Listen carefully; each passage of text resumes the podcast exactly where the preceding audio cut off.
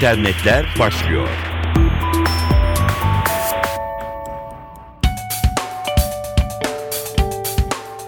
Merhaba sevgili NTV Radyo dinleyenleri, internetlerle karşınızdayız. Ben Dilara Eldaş.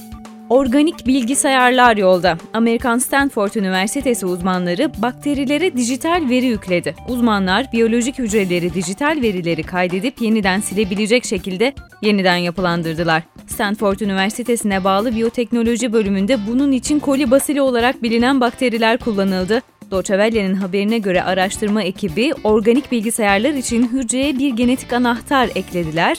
Ekip anahtarın gösterdiği yöne göre bilgi ya 0 ya da 1 olarak belirleniyor. Belli bir enzim anahtarın 1'i göstermesini, bir başka enzimse sıfıra dönülmesini sağlıyor diyor. Çok teknik bilgiler. Uzmanlar özellikle enzimlerin işlevinin belirlenmesinde zorlandıklarını belirtiyorlar ancak bakteriler henüz tam anlamıyla dijital veri depolarına dönüştürülebilmiş değil. Zira bakterinin kalıtım moleküllerinde saklanılabilen veri miktarı şimdilik bir bitle sınırlı.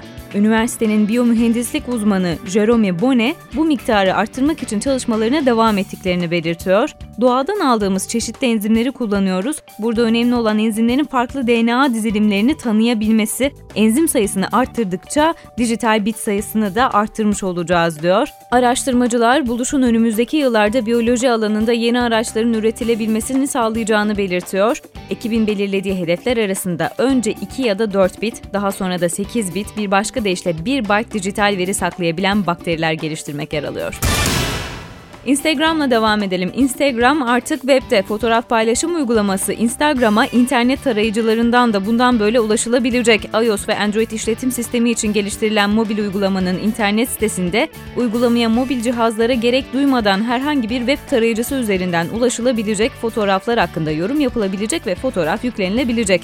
Instagram Eylül ayında sosyal paylaşım sitesi Facebook'un kurucusu Mark Zuckerberg tarafından satın alınmış ve birçok kullanıcının tepkisini çekmişti.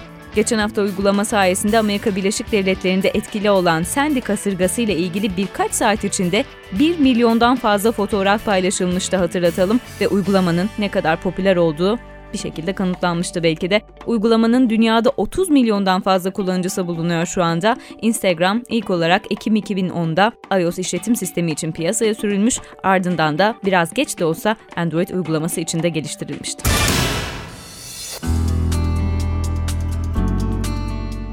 Mobil cihazlardan alışveriş yapanların sayısı 2 yıl içinde %50 artarak 2014 yılı sonunda 580 milyon kişi olacak. Bir araştırma şirketinin raporundan derlenen bilgilere göre her geçen gün daha çok tüketici hem içerik hem de ödeme mekanizması açısından mobil teknolojileri tercih ediyor. Türkcell'in yeni teknoloji işlerinden sorumlu Genel Müdür Yardımcısı Cenk Bayraktar, konuyla ilgili olarak mobil ticaret platformunun temellerini uzun yıllar önce atmaya başladıklarını söylüyor. Müşterilerinin tüketim ve finansal ihtiyaçlarının hemen hepsini cep telefonları üzerinden mobil bir cüzdanla yapabilecekleri bir gelecek hayal ettiklerini anlatan Bayraktar, bankalar ve sektörün diğer oyuncularıyla birlikte çalışarak kurduğumuz altyapı sayesinde Türksel Cüzdan dünyanın en gelişmiş mobil cüzdan çözümü haline geldi diyor. Sevgili dinleyenler Amerika Birleşik Devletleri'nde başkanlık yarışı içinde olan Obama ve Romney'nin seçim kampanyalarını sürdürdükleri web siteleri bir Türkiye emanet. Bu şekilde verdi ajanslar haberi. Hem demokratların hem cumhuriyetçilerin web sitesinin güvenliğini Komodo adlı firma sağlıyor. Komodo'nun kurucusu ve CEO'su Melih Abdulhayoğlu her iki partiye de internet güvenliği alanında destek vermekten gurur duyduklarını söyledi. Politik içerikli bu sitelerin hackerlara karşı güvenliği Komodo şirketi tarafından soruluyor.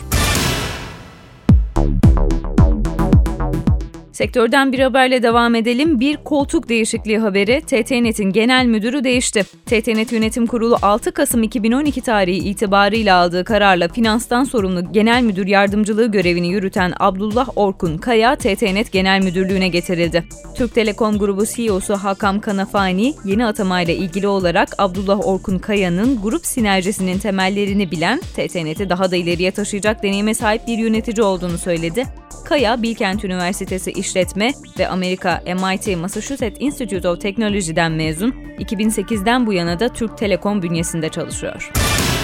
Ve gelelim Facebook'a. Facebook'a yeni bir güncelleme geldi. Versiyon 5.1 artık Facebook'un mobil uygulamasında arkadaşlarımızla sohbet etmek ve burada çoklu fotoğraf paylaşmamız çok daha kolay. Uygulamanın üzerinde herhangi bir yerden ekranı tutup sola çektiğinizde mesaj göndermek için kim Facebook'ta online görebiliyorsunuz. Onlar da sizi görebiliyor. En çok mesajlaştığınız arkadaşlarınızı favoriler bölümüne ekleyebiliyorsunuz ve buradan daha sonra kolaylıkla bulabiliyorsunuz. Amerika Birleşik Devletleri kullanıcıları için de bir orada yeni bir uygulama var. Artık Facebook hediyeleri kullanarak gerçek gifler de verebilecekler ama başka ülkelerde geçerli değil bu. Ve mesaj gönderirken kim aktif size cevap verebilir. Buradan takip edebileceksiniz.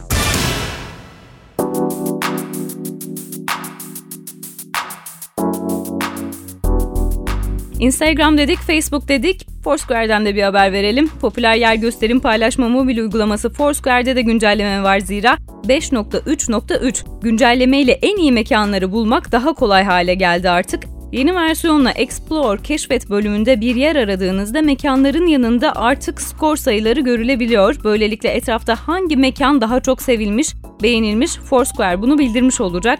Skorlar sadece mekanların beğenilip beğenilmemesi üzerinden değil ama o yer hakkında verilen püf noktalarına göre de değerlendirilecek. Foursquare'de şu ana kadar dünya genelinde 25 milyondan fazla kullanıcı tarafından 3 milyar kez yer bildirimi yapıldı. Bir not daha aktaralım. Ünlü paylaşım uygulamasında geçen hafta İstanbul Taksim Meydanı 214 bin kez yapılan check-inle New York'un ünlü Times Meydanı'nı geride bıraktı ve bir ilke imza attı. Ama toplamda tekil kullanıcı sayılarına bakacak olursak Taksim Meydanı'nda bu check-inleri yapanlar Times Meydanı'ndakilerden fazla değil. Gelişmeleri aktardık efendim. Twitter adreslerimiz NTV Radyo ya da Dilara Eldaş. Tekrar görüşmek üzere.